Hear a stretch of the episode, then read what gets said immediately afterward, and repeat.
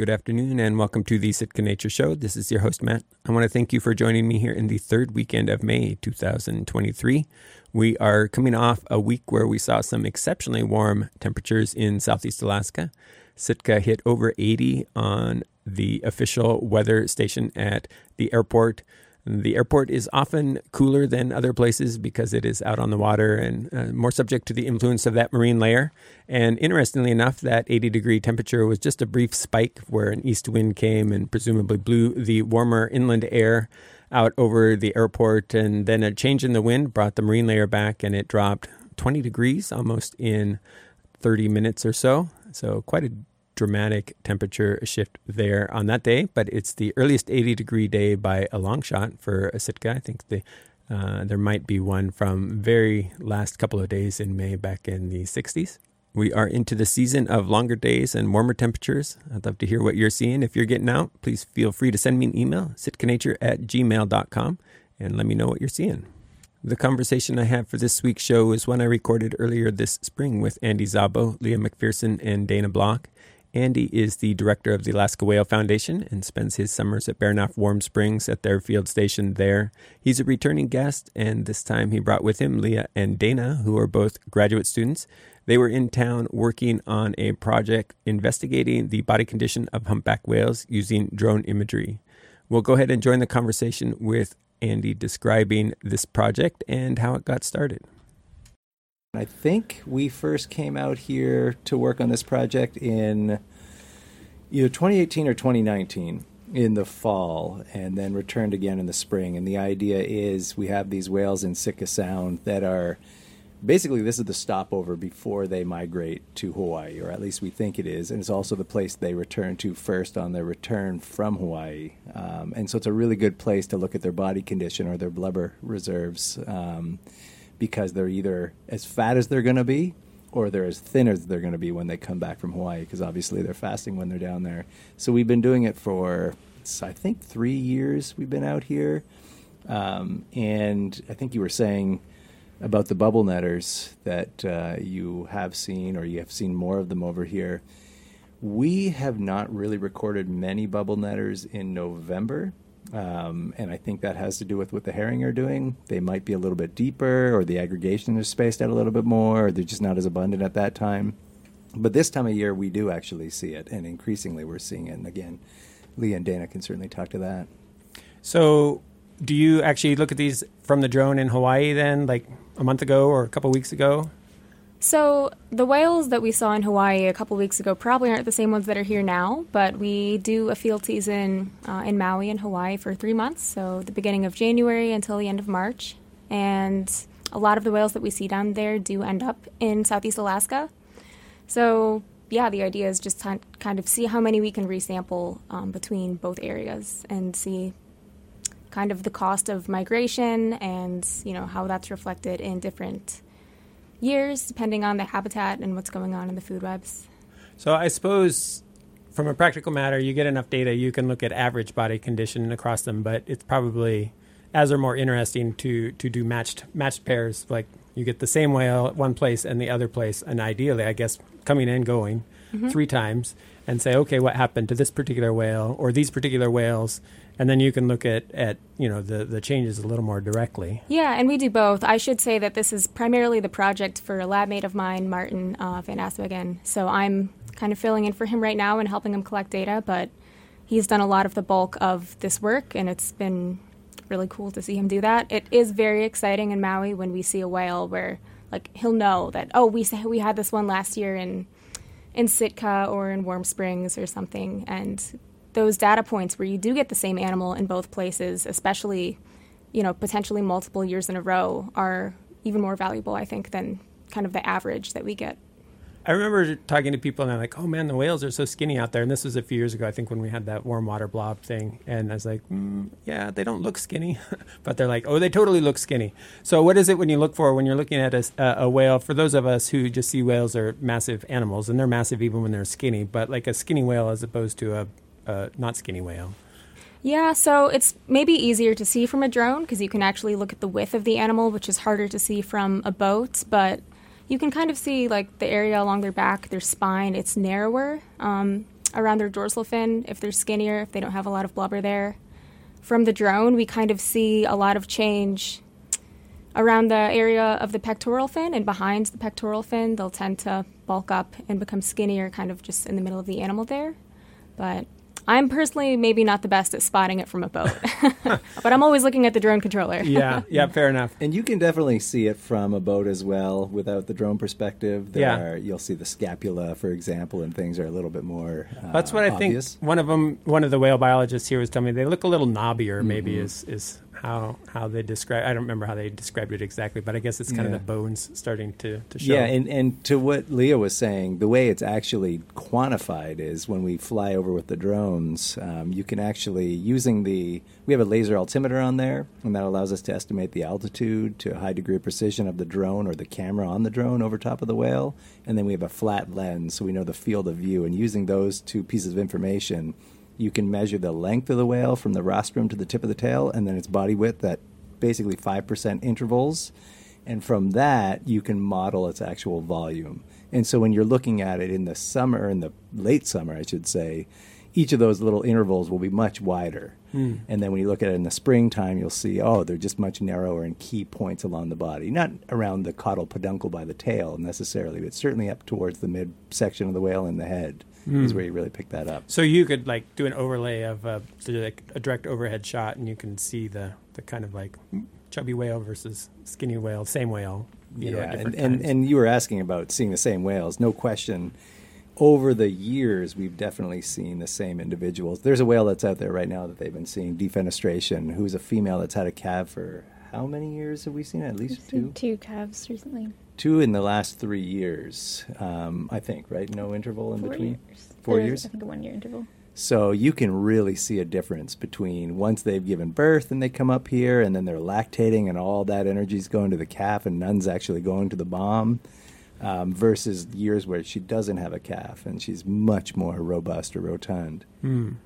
So they're are, are you able? I guess I guess that was a question I remember hearing. It's like, well, they go to Hawaii, they don't eat at all, and then they come back here, and then they start eating again. And you know, the assumption oh, clearly they're losing losing energy, uh, like working through energy reserves. But has there been any sense of like just how much that's happening? And I presumably that's what you're looking at with this work is to try to do some actually energy budgeting based on okay, so mm-hmm. body mass, mm-hmm. making some simplifying assumptions, presumably about how much of that's fat versus mm-hmm. other other tissue, and then Yeah, and this has been, as Liah was saying, one of our grad students, Martin Van Aswegen's, that's the nature of his project, is looking at how much they're gaining and losing. And he's really focusing on the migration and Hawaii side of things right now. And the estimate for an average individual is about 35% of the body, body volume is lost by the, from the time they leave here until they return back here, hmm. roughly three and a half to four months later. So you can imagine if you're a whale and you're contemplating, do I go down and migrate to Hawaii and engage in breeding? Not if I can't lose 35% of my body volume. right. And you alluded to the blob that we experienced a few years ago. Around that same time, yes, there were a lot more emaciated whales that we're seeing, but also a lot more whales here overwintering hmm. in all months of the year during the winter months. And it seemed like that was because these individuals just did not have the fat reserves to make that migration. Yeah, it, you know, it reminds me of the like the uh, epic shorebird migrations that you hear about the uh, the godwits and others. I think also the the small songbirds that have to go across the warblers across the Gulf of Mexico, and obviously it's a very different scale of, of size, but they're losing similar amounts of of energy reserves, body fat essentially as they're as they're flying. You know, 17 day flight for those. Uh, Godwits that are leaving Alaska and flying nonstop to New Zealand, which Hopefully, seems without a headwind. yeah, yeah, exactly. Well, running across presumably storms and stuff along the way. So it's just kind of interesting.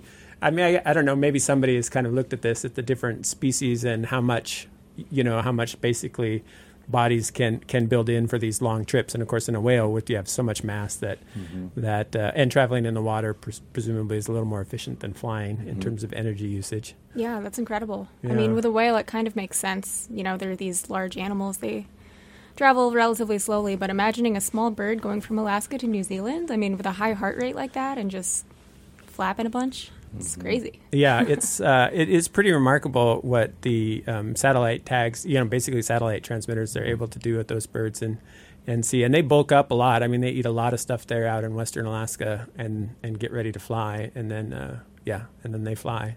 I think that those ones can land on the water and be okay. Some birds can't. Godwits? But yeah, I've, Yeah, I've seen sure. marbled godwits in the water here before. Oh, yeah. Okay. Just strangely, they're out there acting like ducks. Uh, there was one that was here into late fall, like early winter one year. And one day I noticed it out there with the mallards just offshore. And I was Wild. like, oh, that's weird. But uh, yeah, I don't, I think that they prefer not to from the Mm-hmm. sounds of it. So it is, it is remarkable what these birds are doing. And the whales, I guess, are a little more challenging. Can you satellite tag them and, and have it last long enough to see their, their round trip? hmm You can uh, not the round trip. Not the round Not trip. the round trip. I think the average duration last time I checked for a, for a what we'd call a deep implant tag. These are the ones that'll actually go through the bub- blubber and affix to the muscle tissue, which is a little bit inhumane, but for certain applications they seem to be appropriate. Either way. Um, it's about a month and a half is how long one okay. of those tags will transmit for on a humpback whale. I participate in projects where we put them on sperm whales and they've lasted for two years. Then the issue becomes the battery power of those transmitters. But basically, the whales that have been tagged in the North Pacific, humpback whales, I think a month and a half is about the largest migration. So if you really want to see that migration, you got to come very late in the season here. Late November, uh, early December would be the time to do it. Or you go down to Hawaii in late March and try and get some of those whales just before they start migrating back. So are there still some whales in Hawaii right now and that are kind of like how long do they end up holding on there until the last ones um, leave? There's still whales there now. I've definitely I do field work in April off Oahu, and we see whales every April uh, throughout the end of the month. So there's always some stragglers in April and May, but I believe they've been seen every month of the year in Hawaii. Oh, I'm sure the summer months it's kind of I don't know if they're supposed to be there or if I got confused, but certainly in April we still have them, um, but I think in fewer numbers. well, it reminds me again of kind of like birds, young birds that aren't breeding because it takes them a couple years. Like waterfowl, for example, there was a, a tule goose, which is a subspecies of gre- greater white-fronted goose that showed up on Swan Lake last year with the last uh, May with a, a collar, um, and I was able to get the tag. Like, like I took enough pictures of it because it was right at Swan Lake, so it was pretty easy to observe that I was able to get the, the number on the on the band, and so I uh, was able to find out. I think I submitted it to the banding laboratory, and I got an email back from the person who banded that bird, and she told me all about it and said it was a young male. It was a hatchier bird last year. They'd actually banded at least one of its parents, if not both, and she was curious if he was still because he'd hung out with his parents through much of the winter or at least with the one that was banded uh, and collared. But I I hadn't seen another one, so she thought that maybe it was part of a bachelor flock, like they weren't going to be breeding this year, and so they're not really in a hurry to get up to the breeding ground. They kind of wander around more, and and I wonder if it's like I don't know how long it takes a humpback whale to get to breeding age where and maybe with males like i don't know how, how the whole process works like are there dominant males that are kind of take you know basically ruling the roost so to speak and so the younger males are are kind of you know wandering about the edges hoping hoping for something and waiting their turn or or how that all works i don't know if any of you know the answers to those questions or not but It's been observed surprisingly few times mating at humpbacks, if at all. I can't even say I'm aware of an observation of a humpback whale breeding. Um, certainly with gray whales and right whales, um, people see that. Uh, it's very visible at the surface, and there's lots of individuals participating simultaneously. Um, but what we do know with humpbacks, um, they tend to all mix, males and females, on the breeding grounds. But what you get is this sort of snowball effect of these females swimming around, gradually picking up males as they go, and you'll get these these heat runs or comp pods where you'll have multiple males, all basically mobbing a female and competing to get close to her. Presumably, when she goes into heat, when she becomes receptive, that'll be the opportunity for those males or that male uh, to breed with her. But again, we haven't seen that. hmm. and at what age do they start being able to breed Probably the early teens. oh, okay so they've got a few years where they're just sort of Mm-hmm. Doing whatever they do. I guess they're still migrating during that time to Hawaii and back, even without breeding. Or Relatively little known about Okay. young um, subadult individuals. We don't see a lot of them. Surprisingly few of them. You don't see calves very often in subsequent years. They obviously do turn up in the population later, but um, so we're not really sure. Almost certainly they do migrate back with their mom or or migrate some of the way back. Um, so they familiarize it themselves with that route. Um, and in subsequent years, they will return to the areas where they went with their mom. So it seems Mm. like that's kind of ingrained that way. I'm feeling like somewhere there's a teenage hangout for humpback whales that it's Yeah. like what's going on there? Yeah, hmm, that's interesting. I guess it with with animals that live in the ocean and travel long distances, or even if they don't, but they go deep. You know, it's just hard to hard to observe directly. I suppose. Yeah, it is. It really So, is. Uh, very You know, there's something you were just saying that really struck me. This notion that you saw this uh, uh, greater white fronted goose, that's- Right, mhm. Um, and it was a, a collared one. Yeah, so it's satellite. And yeah. where where was it tagged? Uh, it was so. It, the interesting thing about the Tule geese is uh, they're subspecies of greater white-fronted goose that nest in the Cook Inlet area. Um, Mm, they actually had a, a nesting ground So that, that got um, destroyed by a volcano 40 years, 30 or 40 years ago. Fortunately, that was in the wintertime. Otherwise, it probably would have been really disastrous for Mm-hmm. them when they came back. They, so they had to move en masse their breeding area uh, Mm-hmm. as a result of this. But there's there's a place this sub this subpopulation. There's a lake in Oregon, and I can't remember the name of the, the lake, uh, but on the east side of the Cascades, just just east of the Cascades, I believe, where this population goes every year. Okay. uh, and other white-fronted geese don't tend to go there, Right. and so it's a place where they can really target. You can imagine what it might be like trying to get out into the wilds of Cook Inlet, you know, Mm-hmm. surroundings towards the Alaska Peninsula. You know, it's not an easy place to. You can fly over and count nests, although there it's forested, so that's one of the reasons they have a hard time. It's not like the tundra where you can just fly over and count nesting uh, waterfowl. Mm-hmm. These ones are in the forested areas a little bit, so it's a little bit difficult. And so this this lake provides a nice place. But that's they they routinely are capturing them there, and then they're wintering in the Central Valley, but they mix in with the other subspecies down there. So and it's not always easy to tell them apart visually. Well, and what I find intriguing is when you see these birds just here in Sitka Sound, you really don't know anything about where they've been, Exactly. where they're going. You have a general sense because we know where the populations tend to migrate. But then you get your binoculars on it and you see that collar or you see a band. You contact the, the researcher who's looking at it, and all of a sudden you get a little bit of the life history. You can kind of relate a little bit more to the animal. You know where it's been and so forth. And that's very much the way it is for us when we see these whales. We, they're naturally marked because their flukes are, Mm. have these distinctive markings on them. That's how we can recognize them. But, you know, we were just talking about uh, Liah seeing for the first time all these whales she's heard about in Hawaii Oh, yeah. from her from her lab mate.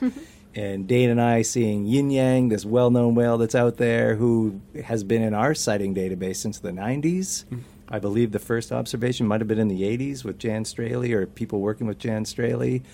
And we just go out there and there's yin yang again. Yin yang disappeared for four months to go off to Hawaii, and we disappeared for four months, but now we're all back here and kind of interacting. It's pretty neat to have that kind of perspective. It is it is fun. I've noticed that I mean it's so difficult for most of us to recognize animals as individuals.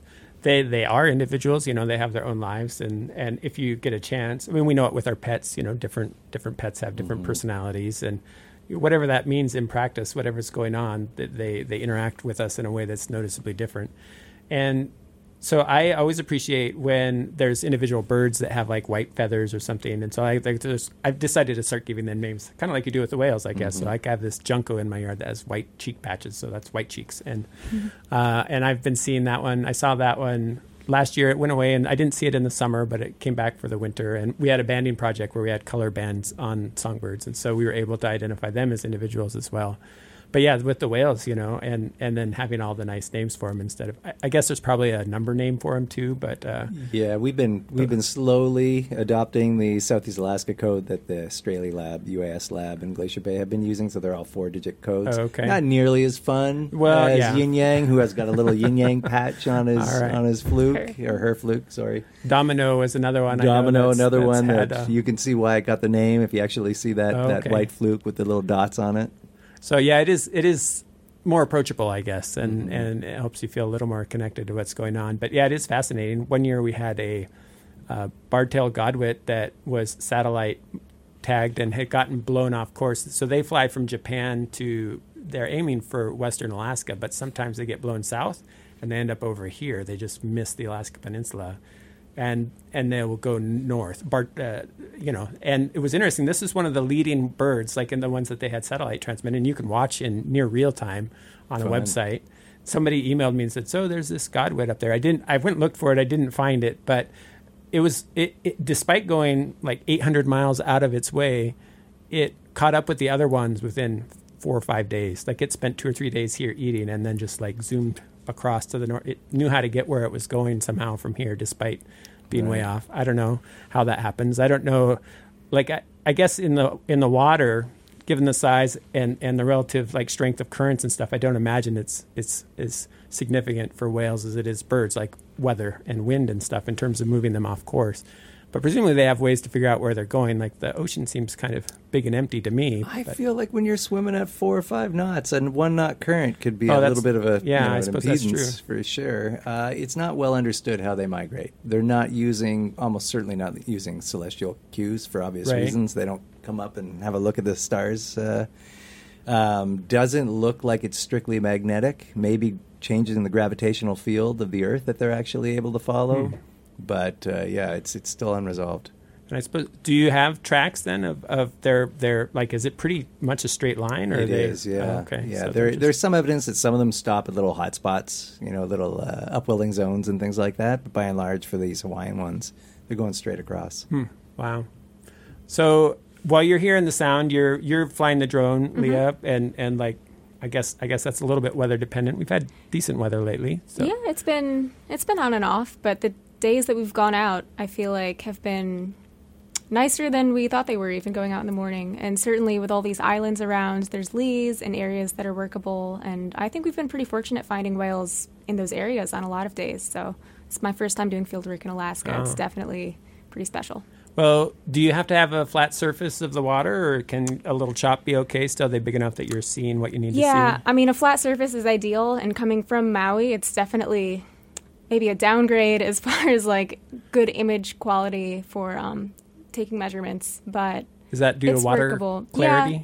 Uh, clarity comes into it as well. Or it's really surface. a combination of surface chop, water clarity, and glare or right. light. So if it's overcast or like partly cloudy, is sometimes even worse. You get this really harsh glare on the surface of the water, which obviously reduces your ability to see the outline of the whale clearly. But if it's only two of those three things, um, it's usually workable. Anything without white caps, any swell, it's you know small enough that I'm feel comfortable landing the drone on the boat, and uh, yeah. But we've definitely gotten some good data. I would add here. to that too. Whale behavior is a big issue. That's true. Yeah. And, and I know Jan Straley used to lament these whales here. I believe in November and January is when she'd experience it. They'd come up to the surface once or twice, they'd dive for 15, 20 minutes, and they'd come up a quarter mile away. Mm-hmm. Yeah. So you just can't predict where they're going to be. And they don't fluke very often, so you can't tell who they are. Um, and then different species specific behaviors. They've actually started looking at gray whales. This is the other part of the work we're doing here. Oh, you guys are going to work with gray whales as yeah, well? Yeah, and they yeah, can certainly talk to that. Times. Have they? You've started seeing them already?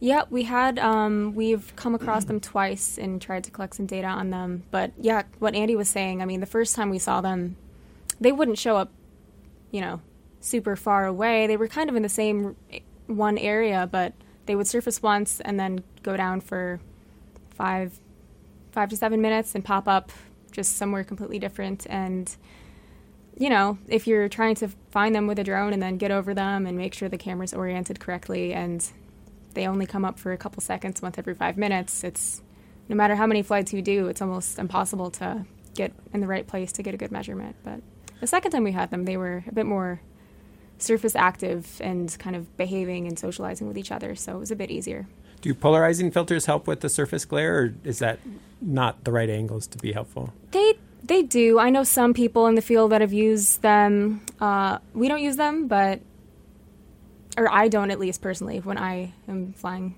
flying drones for our lab. But you know, it all depends on the angle that you're filming at and where the sun angle is, and so I usually just adjust the exposure on the camera to account for some things like that. I suppose here the sun. Uh, angle is lower than Hawaii, mm-hmm. and that probably makes a difference for glare. It does. Actually, in my experience, a lower sun angle is a little better. So oh, really? when I yeah. fly in Hawaii, whether it's for whales or dolphins, I find that the early morning flights between like 7 and 10 a.m. are the best because the sun is bouncing off at an angle and not reflecting straight up into the oh, okay. camera. Yeah. But if the sun's right overhead, you actually get a lot more glare um, midday. So earlier morning light, of course, it has to be bright enough so you can see through the water, but that's actually been okay. Interesting. Yeah. So you're on the boat and you're managing the drone, and can you identify the whale from above, like, or do you need pictures of the um, the tail flukes to be able to? It's much easier to match it with the flukes. Um, we're looking at trying to see if we can match. I'm sure it's possible. They have like scars from barnacles and cookie cutter sharks, and you know, depending there a lot of different things. Um, so I'm sure it's possible, but in the field, most certainly easier with the flukes. Yeah, generally easier with the flukes. I'd say it's an experience thing. The grad student who has been mentioned a couple times, Martin, has been out here also since 2018 when I started, and he's really good at recognizing individuals from the air. So he, because um, that's how he's seen them the whole time he's been out here. So he'll often fly over a group and know who's there before they've even started fluking and can give us a cue of what we're looking for. Hmm. But the flukes are certainly easier once um, once they start going to match to known whales in the catalog. Interesting. Yeah, the other thing there too is if you are just looking at the entire population and going out every day trying to get as many of these body condition images as you can, yes, it's very challenging to recognize individuals. But if you're focusing on a group of cooperative bubble net foragers for a couple days, for example, there can be 25 whales in that group over a couple days, and you'll get to know them quite well from up above. They do have fairly distinct pigmentation on the flippers that can do it. Mm-hmm. Shape of the dorsal fin or the uh, the trailing edge of the fluke, the, the back of the fluke. That's another way you can do it. And as Lee was saying, scarring patterns and even the placement of the hairs, the tubercles on their face, is is characteristic of individuals. Well, I mean, it, yeah, it's kind of interesting how we obviously animals are able to tell each other apart pretty well, and and how often, uh, like my brother and I, I don't think we look that much alike, so I'm very attuned to the differences between us. Other people think we look like twins, and so I'm like, mm, we're not. so it's it's this interesting thing. Like we recognize family resemblance. we're just really most of us, you know, I guess as folks with faith, face blindness and such, but most of us are really good at when there's something meaningful to us, uh, having that visual information and it, it, almost is intuitive. Like you don't even mm-hmm. really think about what is it that I'm seeing here. No, it just looks like that. You know, mm-hmm. I, I, tell people, I says, my goal here is to learn to recognize things. I don't bring an ID guide to the airport to meet my family. You know, I know who they are. I don't need to look at the checklist of uh, characters mm-hmm. uh, to figure that out. And and so that's what I'm trying to do. I'm trying to at the species level at least, but then within that, if you're spending the time with them, you learn to recognize the individuals even and it's kind of a i don't know i appreciate that not everybody really wants to take that approach and that's fine but uh, it does seem like as, as uh, in your work that comes pretty naturally if you're spending that much time. Yeah it's definitely an hours logged kind of thing and i think it does make it more special and cool to go out whether it's with birds or whales or i study a lot of dolphins and after two years of work you can i can go out and be like oh it's double scoop and twin tip and this one and that one and you just yeah you're not even really looking at the specific feature but you have just seen them so many times that you know which one it is and I, i'm sure martin has the same um, thing going on when he's flying the drone and sees these whales that are pretty new to me but he would probably know more than half of that bubble netter group we had the other day Mm. And so, you mentioned you've been here since 2018, Dana. Yeah. And have you been working on this sort of a project the whole time, or like, what, do you have your own project? Yeah, I don't actually do anything with drones except catch and launch them I and um, help carry them sometimes. But I started in 2018 as just a general intern and was working on helping with all of the research that was going on. So, kind of the photo identification, population abundance estimates. Um, but I've developed a project that is looking into the impact of humpbacks on carbon and nutrient cycling. So, I, it's largely an oceanographic project. And um, I focus on the oceanography of the region and whale poop and how whale poop kind of might influence the oceanography in the region. So it's folded into our general surveys. In the summer, we are out there surveying a huge area, and as we're doing whale surveys, I also collect some oceanographic data um, and as much whale poop as I can find. I see. So are you based out of Warm Springs in the summer then? At I am. the field station there? Yep. Okay. Yeah. I. How easy is it to find whale poop? it's pretty tricky. Actually, made easier with drones. So that is the um, other way that I interact with drones largely. But it's hard to see from the surface, and it depends on what the whales are eating. When they've been eating fish, it seems to be quite watery and diffuse, and that's almost impossible to see from the boat. Um, when they've been eating krill, it's usually a little bit clumpier and bright red. Um, so sometimes if you're close by, you can see it from the boat. But because we have a drone in the air, a lot of the time that we're with whales, getting body condition measurements, um, often the drone pilot will see the fecal sample first and will kind of drop everything and direct to go collect that because it is actually somewhat rare to find them um, and important for a lot of data. I, I mean, think, it, I think the, I think the number last year was 550 photo IDs, 700 body condition images, no, 550 individuals, 1,600 photo IDs, 13 poop samples. Uh-huh. Yeah. Over four months. 20 poop samples over three years. So I see. they're rare. Uh, yeah, I guess, yeah, I was kind of curious, like how often, but I mean, I suppose if they're pooping at depth or, or something that I, I don't even know what they're, if, if they have a process, but. Yeah. Well, the thought is that generally they poop towards the surface because they go through this mammalian dive response where they shut down a lot of metabolic processes when they dive to conserve energy. But um, you know, at the surface for a humpback whale could be within the top 10 meters. And so if it's pooping at eight meters depth, the whale doesn't care because it's going to be at the surface to breathe in a second, but I'm not going to see that fecal mm. sample. So even when we're following these cooperative forager groups, which are clearly feeding for hours and hours and hours, and you'd expect would be producing quite a volume of poop, um, we don't see that many fecal samples. And do they does their di- I mean, I guess they don't eat for months when they migrate. Are they just like shutting down the whole? I, I guess there's still accumulation of stuff as they're consuming the the tissue. Yeah, but, largely yes. There's not much um, not much fecal matter observed in Hawaii, although there are a couple folks that we work with in Liah's lab who have told me they have seen fecal samples, and that's probably a whale that was eating on its way down somewhere mm-hmm. nearby and has just arrived and is still digesting. But if they've been in Hawaii for any amount of time, they're probably not really excreting anymore. I guess there's no easy way to like time the, the passage the passage time. I suppose if you could get them to eat a little transmitter that would come to the surface or something and beep at you when it was done. Yeah. I don't know. One of the many challenges working yeah. with whales. Yeah. yeah, you can extrapolate from um, studies that people have done with captive animals, but a whale is very a humpback whale is very different from a captive dolphin. So there are a lot of error bars on any numbers that you're going to get from that. Yeah, huh? Fascinating. Yeah, I bet that's yeah fun to when the when the tourists come visit Warm Springs. So what do you study? Well, I'm out there chasing the whale poop. And, like, yeah, it's fun to talk about. You can yeah. make most adults giggle yeah, just by talking about poop. Uh, and the kids probably love it too. Oh, yeah. yeah. Well, that's fun. Yeah, only 13 samples in a whole season. That's probably it'd probably be nice to to get a little more than that. I suppose. Is that mostly there in Chatham, or are you going? Have other people recruited to when they when they see these things to collect for you? Yeah, those are only samples that I've collected out in Chatham, Frederick Sound, those yeah. areas.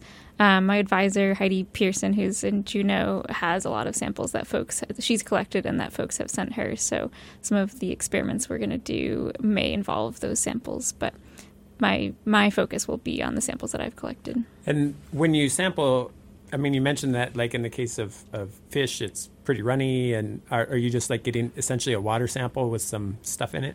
Yeah, I kind of drag a plankton net through the oh, okay. water, so it collects most of the large particles. Might let some really small things pass through, but um, it basically collects a, a concentrated water sample, and the hope is that that will be a, a, good amount of whale poop. It's hard to control for where in the fecal plume you're collecting and how much you're collecting and how concentrated you're making it by dragging that net. So that is another source of error in these measurements, but um, it's kind of an assumed source of error. It's hard to control for that when you're in the field. And so ultimately, you're hoping to answer questions related to like uh, what do they call it in Antarctica or something, the whale pump or, or something like that. Uh, yeah, exactly. Those sorts of questions, or like how much nutrients are coming from below and being deposited at the surface, and then being bi- bioavailable for the plankton and everything. Perfect. Exactly. Okay. Yeah. Yeah. I think the whale pump is exactly that idea that the whales are pooping at the surface and depositing nutrients that are, like you said, bioavailable to phytoplankton. And there's a lot of excitement about that, that um, that could be a source of stimulation of carbon sequestration, but I think we kind of have to pump the brakes a little bit to see how much these nutrients, how much nutrients are actually going into the water and how the phytoplankton respond so that we can kind of quantify the potential impacts to the carbon cycle. I think maybe more important are the potential impacts to the local ecosystem. So, like you were saying, Antarctica, there have been some studies that um, show the whale poop may actually be fertilizing enough phytoplankton to support their prey source, almost as if they're gardening, um, not intentionally, but kind of accidentally through their through pooping at the surface. And i think that would be an important implication of humpbacks pump, pooping up here. They may be fertilizing enough productivity to kind of help support the ecosystem that mm-hmm. they're thriving off of.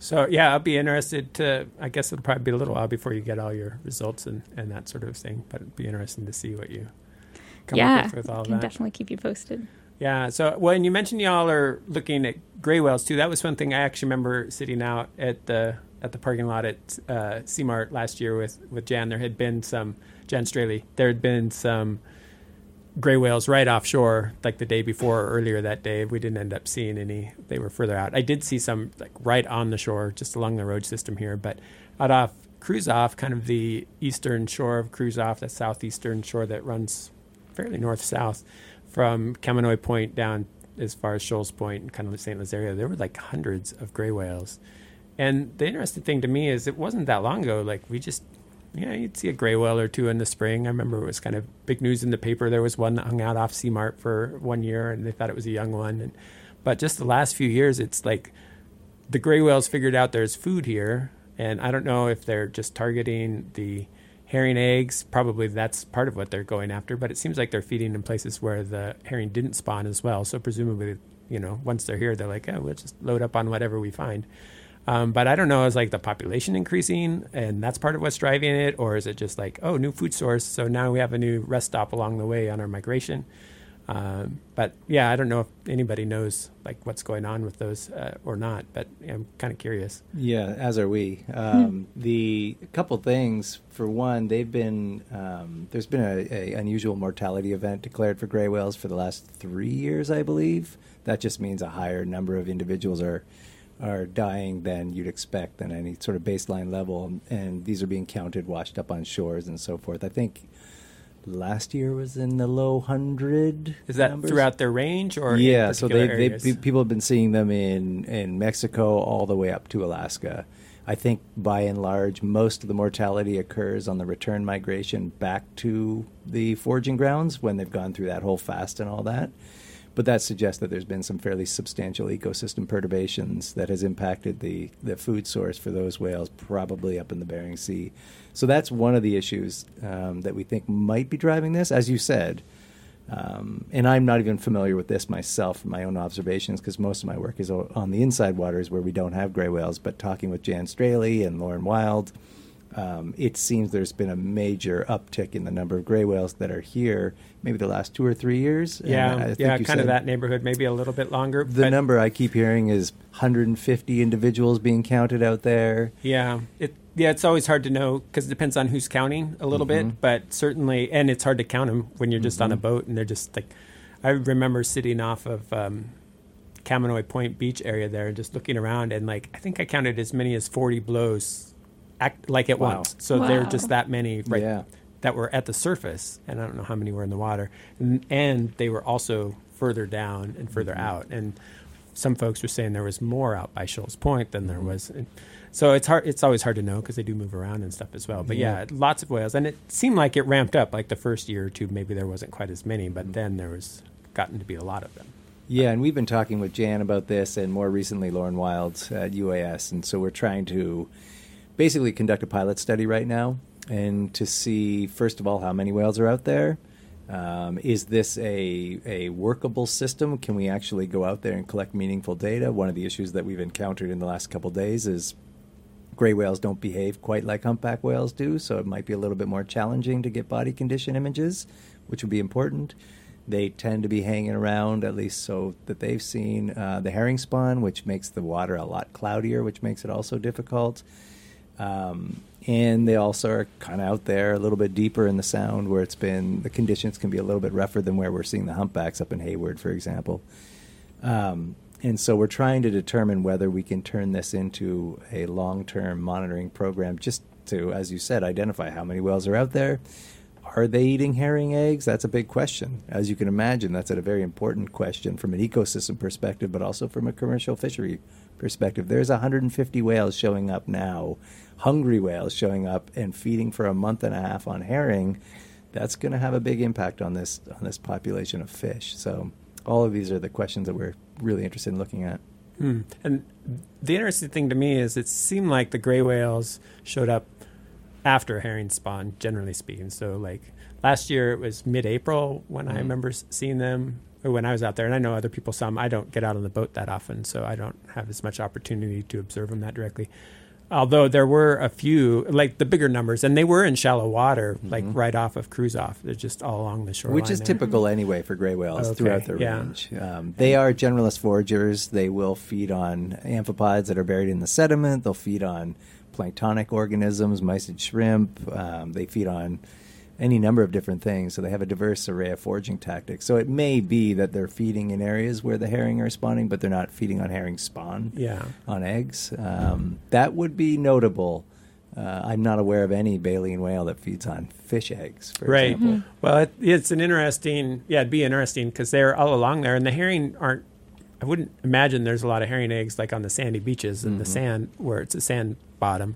And some of the places I was seeing them, I think is pretty sandy. Uh, one of the places along the road system, like right on the shore, uh, you know, I think the water couldn't have been more than 10 or 15 feet deep. Mm-hmm. And they were, I guess they do this kind of corkscrew thing. And so you could just see the, like, part of their tail just at the surface mm-hmm. corkscrewing around. And there was two of them just right on the beach there. And then, um, and then they, they swam off. But, uh, yeah, the active ones out at, at off. the water would have been a little significantly deeper mm-hmm. than that, but not like super deep. And it is very common in Puget Sound, for example, for them to be feeding in very shallow, sandy, oh, okay. sandy feeding yeah. on the bottom. You can see the the sediment plumes trailing behind them. Um, I understand you can actually see them from the satellite. You can count oh, wow. or estimate abundance of foraging whales from satellites, looking at those those uh, marks that they make on the bottom. Huh. So it's very shallow water. Wow. Yeah. So it'd be interesting. I guess if yeah, I'll get a chance to. There was a big spawning event well, I don't know how big, I guess, but they spawned out at, at Shoals Point. I guess it remains to be seen how dense the eggs were there, because that's always a question. In the last day or two. Yeah, this right. the the initial spawning of the of the herring, and who knows, you know, they they. It's always a little bit of a mystery where they're going to spawn every year. It seems like the, it it can be fairly variable, and then the density of eggs in any given spot can be quite variable as well. And so it is a lot of that Kruzof shoreline. There's large sandy beaches, but there's also a lot of rocky areas.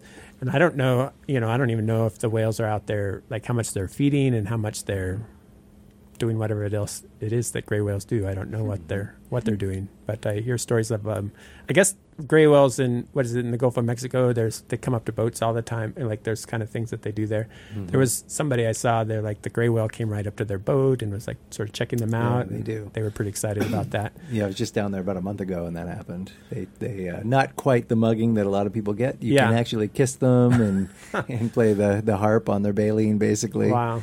Um, but yeah, apparently they've started doing that a little bit here. Well, that's I've talked to last observers. year. Yeah. yeah. last year somebody in a boat that like it came up to the boat and, you know, around Neva Neva Strait or something like that in yeah, that area. I think the one that I remember hearing about was out by Lazaria, but I oh, don't, okay. I don't that really know for sure.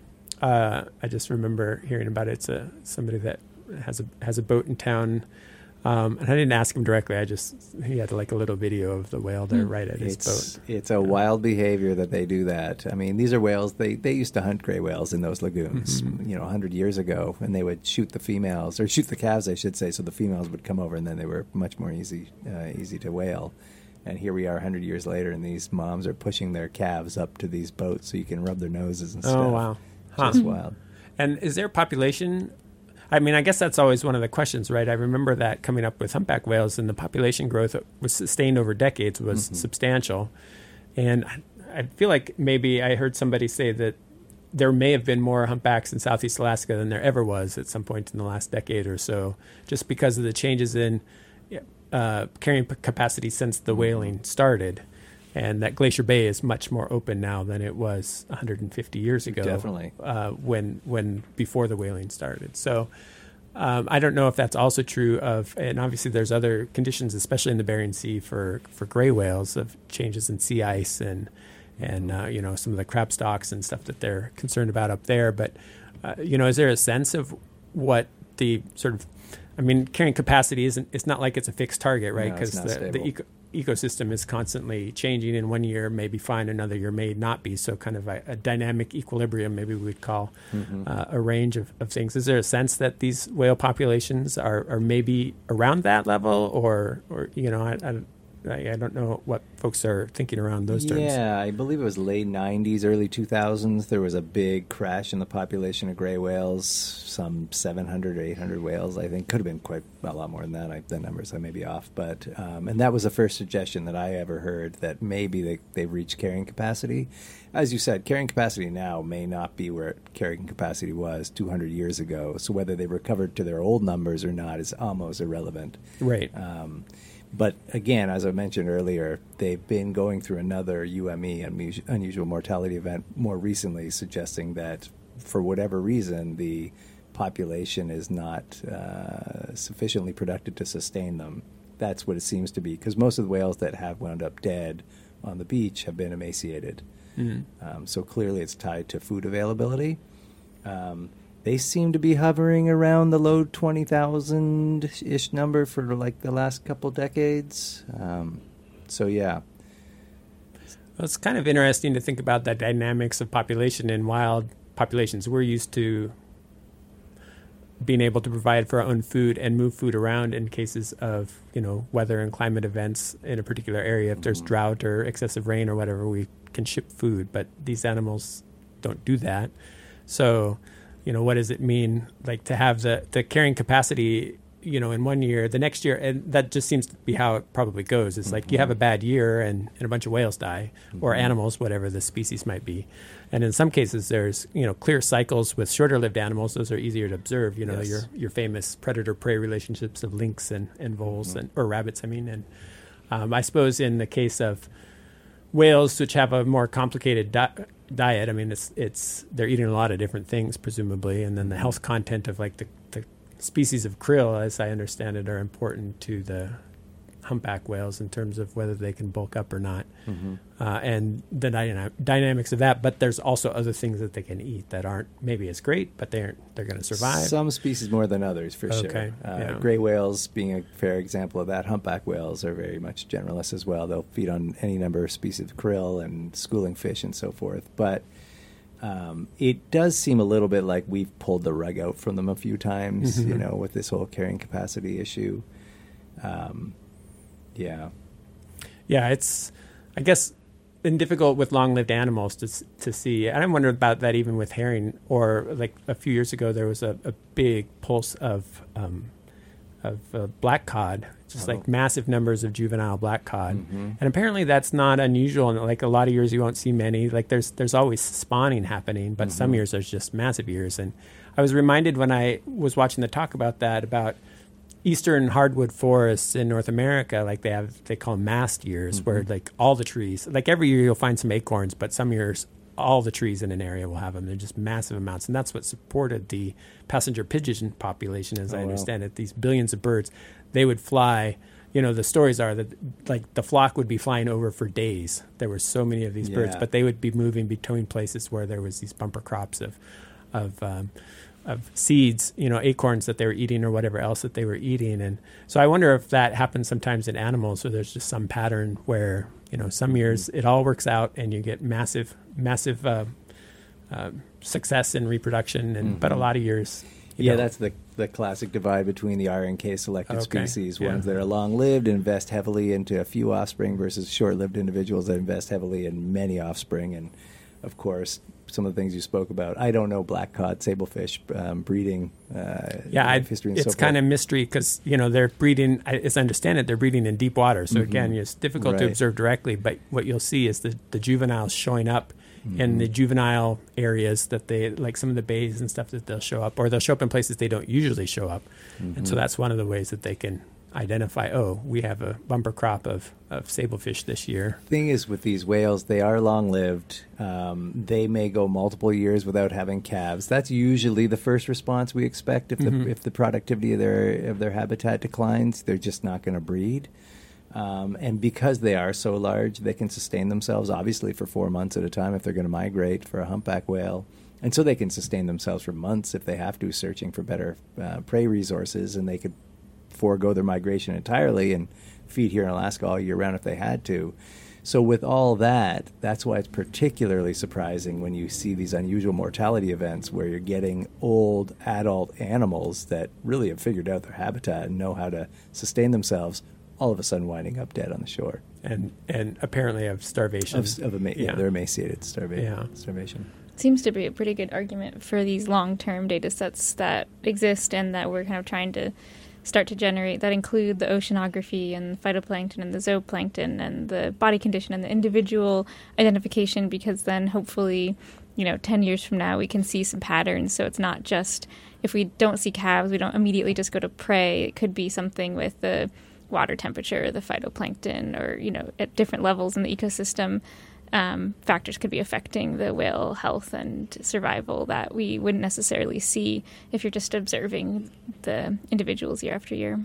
Yeah, my my background, academic background's in statistics, and so I, I have had a tendency over the years to, especially as I came to understand better just my own subjective impressions having grown up here and then started looking at data, having experiences as an adult, and then looking at data for weather, even something as simple as just weather. And understanding that we're instinctively we don't do very well with variation. Like we have a, a, sort of baseline which becomes normal for us, and then variations away from that will stand out to us, but we don't really know, and that's often a very short term kind of thing. Uh, we don't have a, a, good sense without doing the data collection you're describing. Like, what is long term variability? These animals are obviously been around for long time and and experience a lot of variation over that time and so they're adapted to a certain range of variation when you move outside that envelope maybe then things get to be a problem but we don't even know what that envelope is mm-hmm. right. and trying to understand that better seems challenging but right. but important yeah and there's a lot of like there's some long-term whale data with you know whalers collected data on the whales that they were landing but then they also skewed the data by taking vast the vast majority of the whales out of the water. So it's hard to know if that if those data are still kind of relevant to the data we're collecting today. Yeah. Well, I guess as always, there's lots of questions out there, especially with your dealing with animals that like to More stay in the water all the time. yeah, yeah. but um, yeah, as we kind of wrapping up and getting towards the end here, Liah, anything you'd like to to share just about you know what's what's going on in your your time here and, and what you're looking forward to going forward? Yeah. Um, again, this is my first time doing field work in Alaska, and I've heard about it for many years from my lab mates. So it's been really exciting to be up here and kind of witness the feeding ground side of humpback whale behavior. Um, certainly different than what we see in Maui. So that's been very exciting, especially seeing those famous bubble netters that I've heard about for so many years. It's pretty special. Uh, and then the, the gray whale project as well. Um, it's cool to be a part of a project that is just kind of in its pilot stages. You know, might happen, might not, but you know, there's this new phenomena of them being here, and it's just cool to be a part of the beginnings of that and document some things that maybe not too many people have ever documented. Nice. Well, I suppose seeing bubble net feeding from a drone is, is kind of its own thing as well, like the way they it's all come up. very cool if I can manage to orient the drone at the behavior in time. Right. it's actually enough. pretty difficult. But. Yeah, I guess the, the the goals when I've been observing it, it's always the goals seem to get it figured out first. I guess there's probably a few flying above, and when they go, the rest of them queue on that. Every once in a while, though, they they mess up and they'll fly one way, and then we refer to them as false friends. yes, there's like fifty percent of the time they're right, fifty percent of the time they're wrong. So it's pretty much random. Yeah, that's mm-hmm. interesting. Mm-hmm. Uh, that's funny. And then, how about you, Dana? Yeah, I mean, I would agree. It's really fun to be part of this gray whale project as it's starting, and I there was a gray whale that went kind of seemed to kind of to stray a couple years ago and was in the inside water. So that's the only gray whale I'd seen up until the past couple weeks. So it's been fun. Um, but it also is exciting to be in the field and see again some of these whales that I've seen for the past five years um, come back and get excited for the upcoming field season that starts at the end of May. Oh, so you're here now and then get a little bit of a break and and then are you like taking classes and stuff as well? Yeah, I'm so, finishing up some classes. I see. Those end in May at the beginning of May, and then we'll be back. Um, and it's fun to have a project that's kind of a subset of the larger picture and try to figure out how it all fits together. Um, that's kind of my area of interest is the big ecosystem picture, how these different systems are actually really one big system. So mm-hmm. it's fun. It'll be fun to be out in the summer and keep collecting data and keep talking to other students who are out there working on different projects. So you'll you'll be out driving the boats and, and hoping for hoping crossing fingers that one of those drone pilots will, will see a exactly see a fecal plume for you to go chase after. Yep, exactly. Fun. All right. Well, and and Andy, I guess I imagine you'll be back at at uh, I, the Alaska Whale Foundation uh, field yep. camp. Yep. Field site. Yep. Yep. I actually head Station. back there probably Tuesday or Wednesday, okay. depending on the weather. Um, just kind of opening things up. We don't have our team getting out there until right around the middle of May. I think that's when people are going to start arriving, and then the whole program really kicks off by the end of May and onwards. And one of the things we're really excited about, and, and Dana kind of alluded to this, she's doing all this um, oceanographic work, looking at temperature and salinity and nutrient levels and all that, which is very foundational to everything that we're doing. And I'm hoping this year we're going to add two new initiatives to start looking at phytoplankton and zooplankton, which are kind of the crucial links between what she's looking at and virtually every other major consumer out there. And if you really want to understand the health of the ocean and the, these marine ecosystems, you really have to include that. So we're going to be doing a couple feasibility assessments this year, trying to see if we can factor that into a program. So that be estimating volumes, or, or actually looking at species composition, all the above. Yeah, everything. Yeah. I'd like to say everything. I think it's a little bit right. easier to say that than actually to go out there and do it in practice. But we will be looking at we're looking at community composition of phytoplankton, zooplankton communities, energetic levels, lipid levels in zooplankton, which is very important. Uh, it's basically similar to what we're doing with the with the whales, looking at their body volumes, uh, but energy levels, and some estimates of biomass as well.